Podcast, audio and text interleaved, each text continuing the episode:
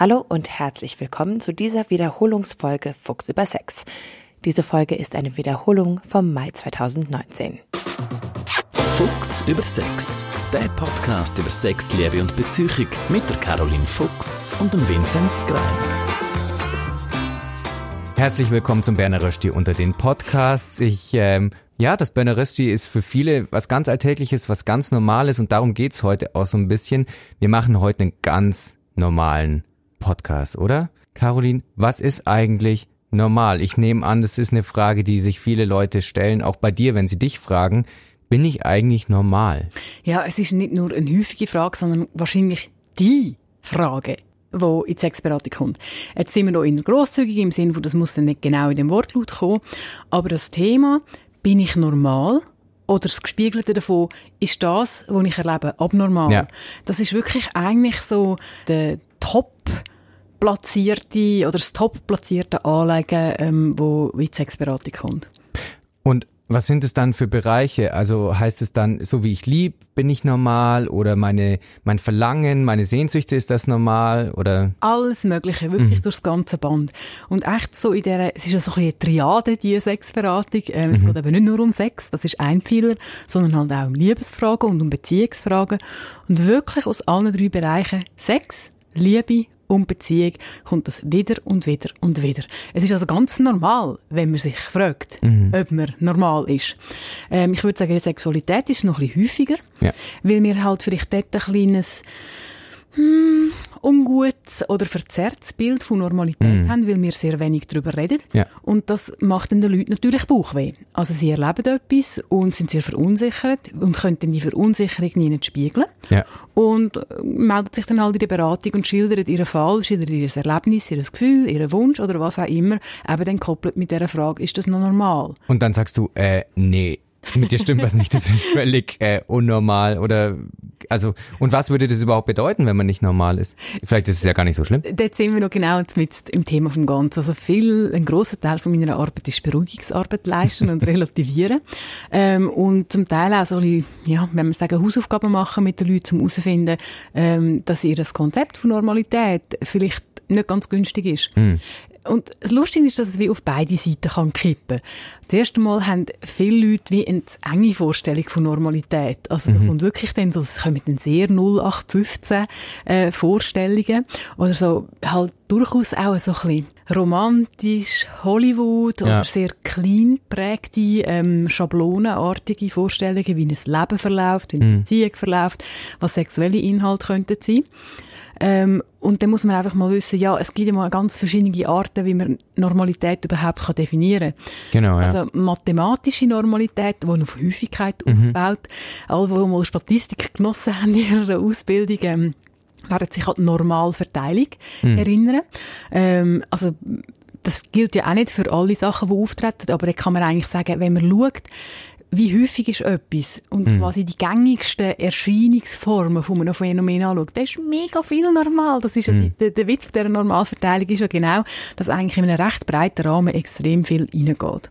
Dann äh, würden jetzt zum Beispiel Leute sagen, die eher schwulenfeindlich sind, eben würden so argumentieren, Homosexualität kommt seltener vor als Heterosexualität, deswegen ist es nicht normal, oder? Ja, jetzt gerade wenn es um Homophobie geht, ist das Argument dann eigentlich selten Statistik, Ah ja. äh, sondern da geht es mehr darum, quasi, das könnten dann religiöse ähm, Wertvorstellungen sein oder äh, generell andere Wertvorstellungen, die reinkommen. Ähm, und das ist dann ein anderer Normansatz. Also der kann eben religiös, kulturell oder wie auch immer sonst sozial sein. Und das wäre dann ein anderes Referenzsystem. Dann kann man auch sehen, dass Normalität in verschiedenen Kulturen sehr anders verstanden wird. Normalität hat irgendwo durch auch mit Gebräuchlichkeit zu tun.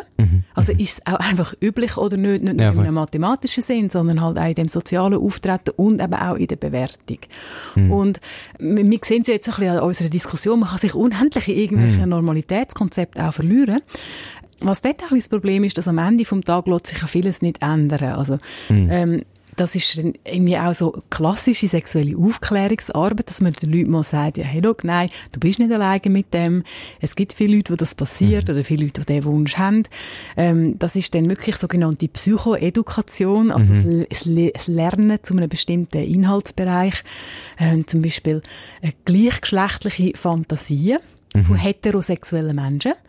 ist etwas Normales, im Sinne, dass es sehr häufig ist. Mhm. Und knifflig wird ja dann äh, der ganze Normalitätsbegriff dann, wenn es eben um den Kontrapunkt geht.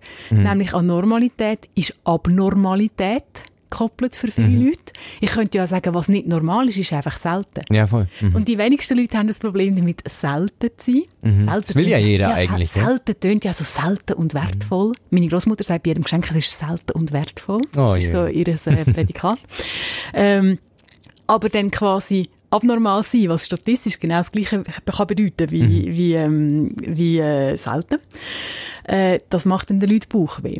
Mhm. Und dort äh, geht es dann halt wirklich einmal darum zu schauen, abnormal ist nicht problematisch. Man mhm. schauen, was heißt das für dein Leben? Wie tust du selber bewerten? Ein Problem ist in der Psychologie oft erst dann eins, wenn es selber als Problem erlebt wird. Mhm. Also ich kann nicht für dich entscheiden, ob dir etwas Bauchweh macht oder nicht. Ja, voll. Ähm, natürlich, und das müssen wir jetzt vielleicht auch noch ein bisschen als Disclaimer hier im Podcast reinnehmen, ähm, es gibt Werte, wo, wo etwas Außergewöhnliches problematisch ist, zum Beispiel wenn es mit dem, gegen das Gesetz verstößt. Aber selbst ja. dort kann man ja nochmal eine andere, man kann ja auch Gesetze in Frage stellen. Ich finde, das ist auch okay. Nee, Natürlich, wenn es dann wirklich ausgeführte Gesetzesverletzungen sind oder äh, und ein Geschädigter rum ist, dann nachher dann ist es nochmal anders. Aber auch das ist ja irgendwie etwas, unser Gesetz ist zu einem gewissen Teil auch einfach etwas konstruiert. Mhm.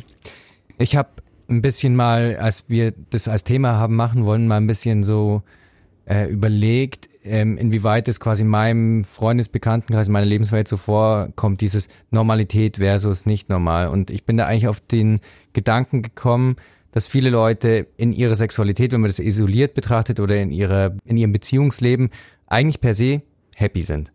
Aber dann vergleichen sie es zu einem Bild, das als normal gilt in der Gesellschaft, eben beispielsweise, also würde ich sagen, die klassische monogame Beziehung, ähm, wo bestimmte Sexualpraktiken auch nicht vorkommen dürfen und so weiter. Und das macht sie dann eigentlich wie unglücklich, weil sie diesem Bild nicht entsprechen. Hast du solche Erfahrungen auch gemacht in der Beratung? Ja, also wenn der Weg zur Hölle mit guten Vorsätzen pflastert ist, dann ist der Weg zum Unglück mit Vergleich pflastert. Ja.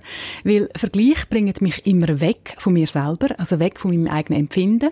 Ähm, aber es ist auch etwas sehr Menschliches. Ja, also wir, wir, wir wollen uns vergleichen, wir wollen wissen, wo wir stehen und ich will das jetzt auch nicht irgendwie alles per se abwerten. Also das Bedürfnis ist da und übrigens auch normal. ähm, die Frage ist, was ich damit mache. Ähm, und ich denke auch, das ist dann auch wirklich dann der beraterische Prozess, wo ich jemandem auch helfe, ja, eben wieder zu sich selber zurückkommen, wieder zu fragen, ja, was ist denn eigentlich Konsequenz für mein Leben? Und eben die, die Aussenvergleiche, oder, die dann zu Unglück führen, ähm, das, die sind wirklich zum Teil ein Problem. Und viele Leute haben Mühe damit, zu spüren und zu wissen und dann in einem nächsten Schritt zu formulieren, was sie wollen. Mhm. Ähm, und so ein, ein ähnliches Phänomen in den Statistiken. Mhm. Ähm, Statistiken, Zahlen, das ist prinzipiell etwas Spannendes. Also ich komme ja auch, ich bin, ich verstehe mich auch als Naturwissenschaftler. Also wir haben, Bist auch geschädigt als Psychologie-Studierte mit Statistik und allem, gell? Ja, also das ist übrigens auch ein Missverständnis zum Psychologiestudium, wo viele irgendwie das Gefühl haben, das sei jetzt nur, nur schön geistig und nur irgendwie philosophierend, was weiß ich. Aber es ist eigentlich sehr eine naturwissenschaftliche mhm. Disziplin. Also ich bin durch die ganze Mühle durchgegangen und ich glaube auch an die Wichtigkeit von diesen Sachen und mhm. auch, dass das spannend ist. Ich sehe aber in meinem Beratungsalltag ähm, einerseits, wenn ich mit Klientinnen und Klienten zu tun habe oder fragestellenden Personen oder auch einfach mit Journalisten, dass die ganze Statistik-Angelegenheit äh, irgendwie recht schnell verpufft, wie Zuckerwatte im Maul. Irgendwie, man kommt irgendeine Statistik rüber und die ist dann so schön wolkig vor einem aufgebaut und wenn man dann nachher wirklich sie essen will, macht es schlump und alles äh, sackt in sich zusammen. Ja. Ähm, ich habe quasi die große Sehnsucht, auch wieder eine Einordnung zu machen. Ja, haben viele Leute das oder haben es nur wenig? Und ja, natürlich ist das spannend. Ich will das nicht abwerten.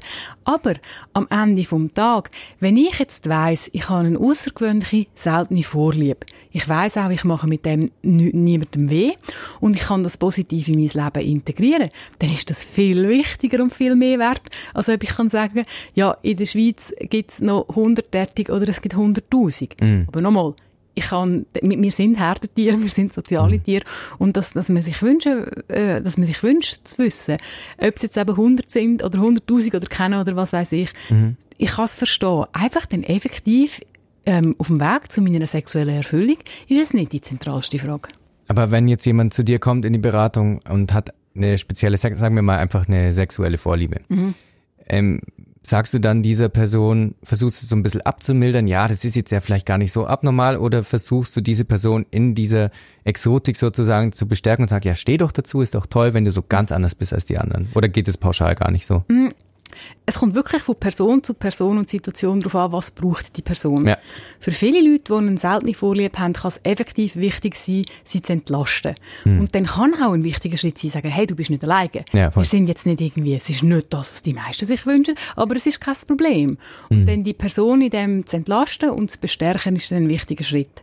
Oftmals ähm, ist es auch so, dass Leute mit einer speziellen Vorliebe seit Jahren oder Jahrzehnten im Clinch damit sind. Mm. Also, dass sie immer wieder heimlich, vielleicht auch, weil sie in der Beziehung nicht sein darf, das ist dann vor allem bei Fetisch mm. ein Thema, immer wieder zu dem Fetisch zurückkehren, eine sehr grosse Erregung haben, irgendwo durch eine sexuelle Erfüllung, wo aber schon während dem Machen quasi madig wird, ähm, weil sie eben so ein schlechtes Gewissen haben. Mhm. Und dann kann es sinnvoll sein, um einfach zu schauen, ja, es ist irgendwie ein Teil von dir. Wie können wir das in dein Gesamtbild als Mensch, auch von dir selber, integrieren, damit es dir besser geht. Mhm.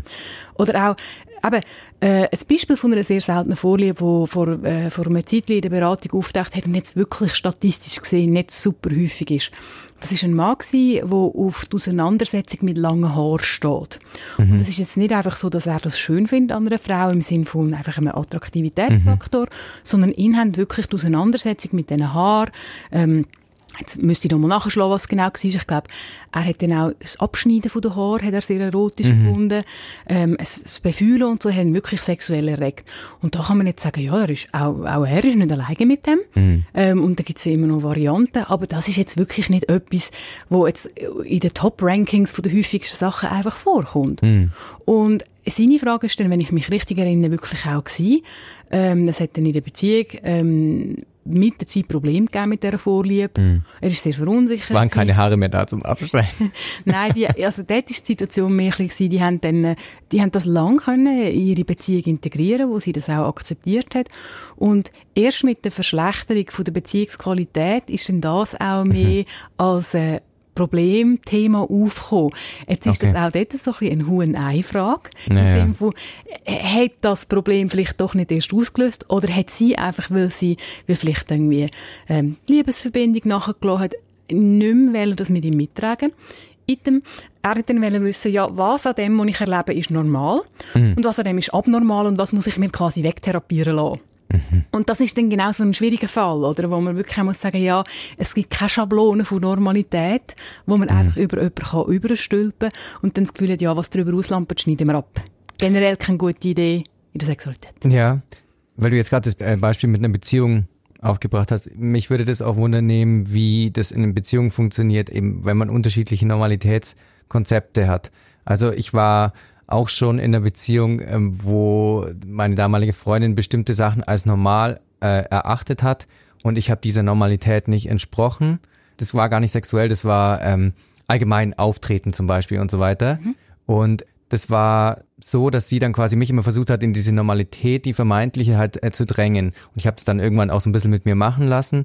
Aber ich kann mir vorstellen, das kann total für Sprengstoff sorgen, oder? Das ist definitiv so. Und ich glaube, das, das, das, der Prozess, den du jetzt erwähnt hast, ist etwas, was vielen Leuten begegnet. Hm. Weil, ähm, wenn wir uns verlieben und wirklich wenn so richtig, richtig, richtig und es, ist, es wächst eine Beziehung daraus, dann suhlen wir uns ja drin, dass wir füreinander gemacht sind. Hm. Also wir tun alles Merkmal zusammensuchen, die belegen, dass wir bestimmt sind füreinander. Quasi, ah, er schöpft auch zuerst den Gurkensalat und nachher den Rübensalat. Ja, schon immer, also einfach so die, die ganzen Verliebtheitsillusionen. Ähm, und dann kommt eine Phase in der Beziehung, wo wir auch müssen sehen, äh, meistens unfreiwillig, oder man stört dann auch darüber, ah nein, der denkt ja gar nicht gleich wie ich, mhm. sie hat ja andere Bedürfnisse. Und die Differenzierung, die ist oft ein riesiger Schock. Ähm, weil wir reden uns eben meistens dann in der Verliebtheitsphase, nein, das ist jetzt wirklich perfekt, das mhm. fühlt sich vielleicht auch so an. Und dann quasi lernen, dass der andere andere Werte hat und andere Unterschiede. Das ist zuerst ein Schock, aber das ist auch etwas, was wir managen können. Und ja. das ist übrigens auch ein Moment, wo dann vielfach Fragen kommen, wenn sich zwei Leute nicht einig sind. Und dann quasi in der Beratung werden so schiedsrichtermäßig, kommen wir alle so ein bisschen vor wie die Justitia. ähm, jetzt da mit dem Schwert äh, winken und sagen, ja, er hat recht oder sie hat recht. Mhm. Äh, zum Glück bin ich nicht Richter, äh, wo Richterin, wo da die Urteile könnte oder müsste aussprechen Es gibt Hardcore-Fälle, wo man müsste sagen, ja, das ist vielleicht nicht so günstig, ja. aber es ist immerhin noch das Erleben von dieser Person. Und ich glaube, das braucht eben auch mehr, es ist ja schön, wenn wir die Schablonen hätten. Es ist ja schön, wenn wir in der Tabelle nachschauen können. Oder ja, wir haben wirklich das Gefühl, es ist schön. Aber irgendwie zusammen akzeptieren, hey, das ist etwas, was wir konstruieren. Es ist etwas, wo wir uns einigen müssen. Mhm. Oder Gott bewahre, wo wir uns nicht einig werden. Das ist ein mega schwieriger, aber auch wichtiger Beziehungsschritt, mhm. dass wir lernen, für uns selber auch irgendwo durch den Maßstab zu sein. Und das geht nicht nur darum, dass ich quasi eigentlich meine Vorliebe jetzt gut heiße, sondern mhm. sagen kann, sagen, ja, ich finde jetzt das und das Hobby, was das absolut größte ist für meinen Partner, einfach nicht lesen. Ja. Ich finde es super, dass er es macht, aber ich will einfach nicht mitmachen. Ja. Mhm. Und, aber eben, wir merken dann halt im Moment, äh, in dem Moment unsere Unterschiedlichkeiten, dass tut uns weh und das tut uns, äh, tut uns verunsichern. Du bist ja schon länger in dieser äh, Beratung unterwegs. Du hast auch vorhin drüber gesprochen, dass eigentlich ähm, Normalität auch was zeitlich Abhängiges ist, auch örtlich, kulturell. Gab es da irgendwie eine Verschiebung im Sinne von, ähm, dass weniger Fragen in einem bestimmten Bereich aufgetaucht sind, der vielleicht früher mhm. als nicht normal galt, egal jetzt ob sexuell oder liebesmäßig? Ja, also ich denke, Wissen ist schon auch ein gutes Eichen, wo ich jetzt vorher ein gegen die mhm. Statistiken mhm. geschumpfen habe. Aber Wissen ähm, und, und Fakten können schon auch einen guten Halt bieten. Oder? Sie ja. sind quasi wie so ein Parkett, wo ich drauf und nachher meinen individuellen Tanz kann machen kann, zu einem mhm. gewissen Grad. Und ähm, ja, ähm, da, da ist Aufklärung ähm, ein wichtiges Instrument. Zum Beispiel, äh, ich finde, der Orgasmus von der Frau ist sehr äh, ein passendes Thema dort. Also über 60 Prozent, immer abhängig von verschiedenen Studien, können durch vaginale Penetration keinen Orgasmus erreichen. Aber fast alle von denen haben Frauen haben das Gefühl, mit mir stimmt etwas nicht. Mhm. Weil wir das Bild haben, Normalität ist, es geht um Penetration. Yes, es ja nicht mit Stimulation durch die Hand von ihr oder von ihm, sondern richtigen Sex. Ähm, und dann nachher ist ja wirklich auch das in Frage stellen über die Statistik von mir, was ich das Gefühl habe, ist normal mhm. und was ist halt wirklich normal. Ja. Und ähm, dort verändert sich auch etwas, weil wir halt Wissen anhäufen oder vielleicht mit gewissen Themen offener umgehen. Ähm, dann gibt es auch Werteverschiebungen, die zum Teil in der Gesellschaft sehr krass können sein mhm. wo man sich wirklich nicht vorstellen kann, ah, das hat mal das gut oder es gibt mal den Trend. Ähm, also das ist wirklich, die Sachen sind fluider, also beweglicher, als wir oft meinen. Gut, Beispiel. Jetzt äh, hat einer herausgefunden, beispielsweise in deiner Beratung, er ist jetzt ja normal aber macht es einen überhaupt glücklicher, normal ja. zu sein? Es macht doch einen weniger selten. Sehr, sehr, sehr ein guter Punkt. Äh, bleiben wir mal beim weiblichen Orgasmus. Wir haben jetzt also... Sehr gerne, ja. ich sage nicht nein. Wir haben jetzt die Tatsache, dass viele Frauen, wirklich die klare Mehrheit der Frauen von der Penetration alleine nicht kommen können. Viele Frauen nützt das überhaupt nicht, wenn man ihnen das sagt. Sie sind immer noch traurig, dass sie das nicht mm. können erleben können. Ähm, und dann ist dann halt wirklich die Frage, ja, was mache ich denn mit dieser Normalität? Ja. Äh, so jemandem einfach zu sagen, ja, weißt, es ist normal, du musst jetzt halt anders schauen. Ähm, ich finde, das soll eine Facette sein, mm. aber ich finde auch nicht irgendwie, wie sagt man, der Weisheit letzter Schluss. Oder ein ähnliches Thema. Es ist normal, dass Paar in Langzeitbeziehungen irgendwann wenig oder sogar kein Sex mehr haben ja, soll ich jetzt denen sagen, ah, es ist normal und ihr erlebt, wir müssen nichts machen. Also Normalität mm. hat wirklich auch die, also es gibt ja auch Normalität in, in unerwünschten Bereichen, wo ja, wir uns ganz bewusst auch dürfen dagegen auf auflehnen. Und, ja, genau, ja, auflehnen. Auch dort natürlich mit einer, mit einer Vernunft. Also weißt, wenn, ich, man soll realistische Ziele haben. Und man soll sich fragen, irgendwie, ähm, nach welchem Höhenflug äh, sucht man jetzt da? Und auch, ich finde, in der Normalität auch einen gewissen Charme finden. Das ist mhm. auch eine Kompetenz. Und halt auch ja. einfach mit dem arbeiten, was ich habe. Mhm. Aber eben, es ist, es ist wirklich, es wird so schnell mit dem Begriff um sich gerührt, aber es ist eigentlich, kann man es, ist ein fruchtbares, spannendes Thema, ja, wenn man sich darauf einlassen kann. Mhm. Normal ist vieles, äh, und vielleicht wirklich nochmal zwei Sätze zum Thema Sexualität, dort ist wirklich Diskrepanz von dem, was die meisten Leute in der Gesellschaft das Gefühl haben, es sei normal. Mhm. Und was wir Sexologinnen und Sexologen in unseren Beratungen hören und einfach durch die, durch die Fülle und Häufigkeit sehen, dass normal ist, mhm. das geht extrem fest auseinander. Also dort ist Beruhigen wirklich ein, äh, Da will ich jetzt aber schon mal ein Beispiel hören. Ja, was, es ist, es ist endlos. Also eben, Also beispielsweise Analsex, was ganz Normales. Hm. Normalität ist eine Frage, die mich beim Thema Analsex überhaupt nicht interessiert. Wenn jemand kommt mit einem Anliegen zum Thema Analsex, muss ich von dieser Person, Mann oder Frau wissen, oder äh, einfach Person wissen, was, was, was ist dein Wunsch, was ist das Hm. Anliegen? Und ob das jetzt normal ist oder nicht. Nee, nee, aber ich meine, ist die Frage quasi, kommt jemand irgendwie zu ein Pärchen zum Beispiel zu dir in die Beratung und sie sagt, er will die ganze Zeit Analsex haben, das ist nicht normal. Und er so, ja, hm, ich finde schon. Gut, so, ich, dann sind wir ja wieder auch nochmal bei einer neuen Bedeutung von normal. Also dann hängt sie ja an Normalität auf, dass sie darunter leidet, dass er etwas von ihr will, was sie nicht will, und zwar sehr häufig. mhm, gut, und, ja. und dann ist quasi ja wieder Gegenangriff durch die, ich nenne es jetzt Belästigung, Mhm. wäre ihre Perspektive, dass sie ihm sagt, du bist nicht normal. Mhm. Der, der nicht normal ist, ist die Person, die etwas muss ändern muss. Und Ja. darum ist quasi Abnormalität, gerade in so Beziehungsfragen, auch ein wunderbares Druckmittel. ja, so eine Waffe, gell? Genau. Mhm. Weil es definiert irgendwo durch auch, äh, wer ist Opfer, wer ist Täter. Wer hat mehr Recht, dass es eine Veränderung in seine äh, Richtung gibt. Und eben die Abnormalitätsgefühle. Ich meine, wenn ich jemandem sage, das ist abnormal, das ist recht ein heftiger heavy, ja. äh, Ausdruck, oder? Abnormal heißt krank, heißt abartig. Ähm, dann kommen wir in die ganze Begriffswolke, wo, wo Völkermord begangen worden ist. Also ich, ich will es nicht irgendwie lächerlich Ja. dramatisieren, aber die Sachen triggern uns sehr fest. Mhm. Und wir sind im Bereich von der Sexualität total verwundbar. Wir sind nackt im eigentlichen und im übertragenen Sinn. Ja. Und wenn dann kommt eben quasi die Angst, ich bin abnormal oder der Vorwurf, du bist abnormal, das hat eine immense Sprengkraft. Mhm. Ja, alle, die zugehört haben, sich für normal, nicht normal halten. Ähm, wir freuen uns immer über Inputs. Wir freuen uns auch, wenn ihr uns abonniert auf Spotify und allen anderen Plattformen, wo man so Podcasts hören kann. Es ist normal, Es ist ganz Podcast zu abonnieren. Genau, das ist Es ganz aber, normal. Es ist aber auch ein selten guter Podcast.